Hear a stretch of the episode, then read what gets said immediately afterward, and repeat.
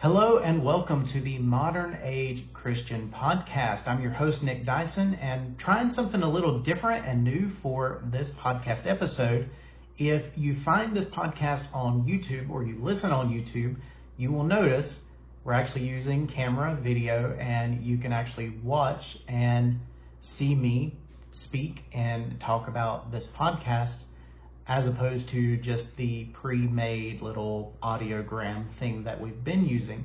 Or if maybe you're a podcast audio listener and you would prefer actually having a bit of interaction or uh, interacting with me in some way, you can find me on YouTube. Just search for the Modern Age Christian Podcast.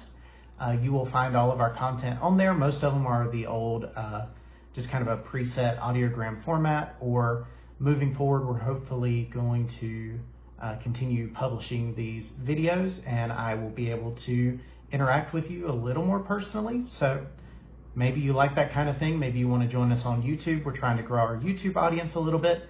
And so hopefully you will join us there as well. So today I'm going to be talking about actually a pet peeve of mine. This is something that's really bothered me over the last several years because I've seen it as a trend and it just keeps coming up.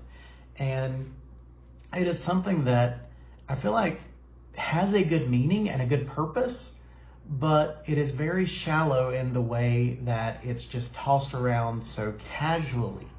And if you notice the title of the podcast episode, you already know what I'm talking about. And that is when people post or comment thoughts and prayers. We've all seen it. Every time there is a tragedy that happens, a natural disaster, just some catastrophic event occurs, we see people go and they comment thoughts and prayers or my thoughts and prayers are with you or thoughts and prayers for this situation, this person, this city, whatever the case may be. It's just thoughts and prayers, thoughts and prayers, thoughts and prayers. You got to bear with me. That that is a pet peeve of mine, and I'm going to explain why. The idea of thoughts and prayers is a good thing. When we think about what it means, it's the idea that you are thinking of the situation, the people that are impacted, those that are involved in whatever tragedy has taken place, and your prayers are with them, meaning you are actively praying for them. That's the problem. I believe that the vast majority of people that comment or say or post or anything like that, thoughts and prayers, are not genuinely keeping their thoughts and their prayers on the situation. It's a fleeting, passing thing where it impacted them, they felt bad, and you comment thoughts and prayers, and then you go about your day like nothing happened. Now, don't get me wrong, I think there are genuinely people who are giving prayers and calling upon God for the needs of those who are impacted by different situations. But I believe, and I don't know what the numbers are, if I just had to guess, I would probably say 95 to 98%. Probably not. Because we also see when that occurs, you will see celebrities and businesses and different things. Oh, our thoughts and prayers are with this situation. Our thoughts and prayers are with the families or this place or whatever is going on. And it's just tossed around so casually. And it's just kind of frustrating to see that prayer in a sense, is not being taken seriously. Because when we think as Christians about what prayer is, it is calling upon God Almighty, going before a holy and a righteous and a powerful God and saying, This is what we have need of. This is what's going on. This is the problem that's facing us, our world, these families, this city, this country, whatever the case is. God, whatever your will is, touch them, help them, work in the situation, do this great thing. But instead, we just casually type on the computer thoughts and prayers and we just let it go. That's beyond frustrating because I feel like we really neglect or don't appreciate the power and authority that we have in prayer and the opportunity that we have to go before God and cry out with our needs and pray to Him about what we are facing. Now, I almost wish I would have went and done research about how many times thoughts and prayers are used in relation to different tragic events, but honestly, it would probably frustrate me because I would probably see tens of thousands, hundreds of thousands of, of comments or posts about thoughts and prayers. And I seriously doubt that many of those people truly are praying about the situation. So I looked up some verses of scripture that deal with prayer, and I just want to kind of connect them to this thought and give you my basis or my mindset of why this is a pet peeve of mine. And what I want you to take away from this podcast is I want you to really think if you are ever a person that has commented thoughts and prayers, maybe you're a person you commented or posted thoughts and prayers in some way and you didn't follow through. Now, that's in the past. God will forgive and, and forget, and I'm not going to hold that against you in any way. But it's something if we can do that in the future and say, if we promise or say we are going to be praying for someone, we actually follow through and do it. And I want to challenge you to actually follow through and pray for those who are in needs or are facing tragedies. So the first verse that I wanted to share with you today is 1 John chapter 5 verse 15. I have them on my tablet, so if you're watching the video, you'll see me looking down to read these. 1 John 5 and 15 reads, And if we know that he hears us, whatever we ask, we know that we have the petitions that we have asked of him. So when we look at this verse, it's the mindset of whatever we ask, we know that he hears us, or we can trust that God is going to hear us. It's something that I feel like a lot of times a lot of people take for granted that when we call out to God, that there's nobody listening or there's there's nobody on the receiving end of that prayer. And I want to petition or, or just make this argument with you that if you feel like your prayers are not going anywhere or nobody is listening or nobody's on the receiving end, you probably need to check up in your Christian walk of life. There may be something spiritually in your life that is causing some divide or some division to make you feel distant from God because God will hear and answer prayers. And we can trust and believe that He will hear us if we call upon His name and pray that His will be done. So we have that verse.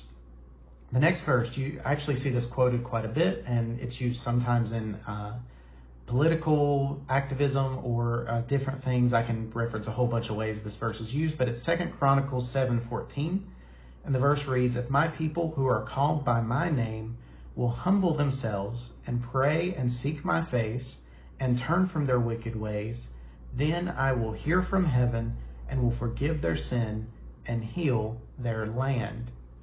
Now, I think it's very important that we take this as a lesson in prayer and praying for tragedy and situations and things going on in our states, our country, our world, and maybe a city or a family that's facing a tragedy, whatever it is that we should humble ourselves before God, seek His face, pray, call out to God with what is going on, ensure that we turn away from sin or wrongdoing, wicked ways, whatever you want to call it.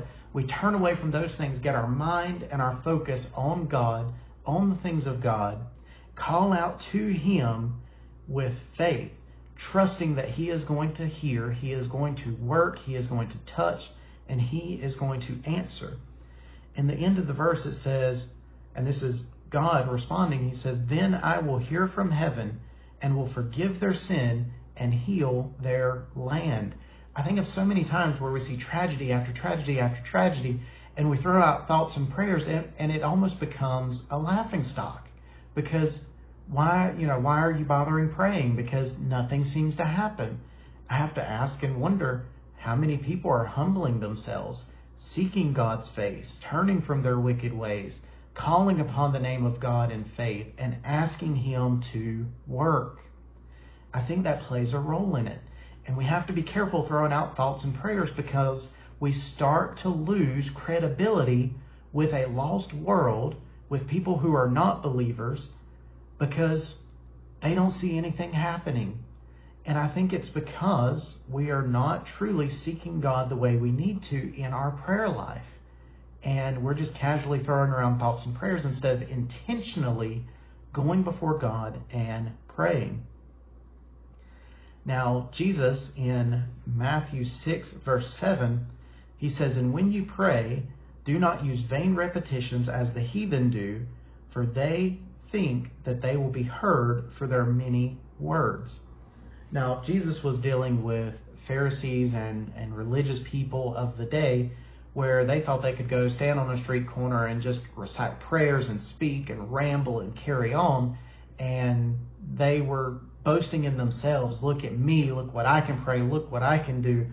And I feel like we don't have that same situation of, of long prayers or elaborate prayers or things that are fancy or attention grabbing in some way. But I feel like we do a lot of things on social media to make ourselves look good. We want to comment thoughts and prayers. We want to comment praying for you. But the question is, do we actually follow through?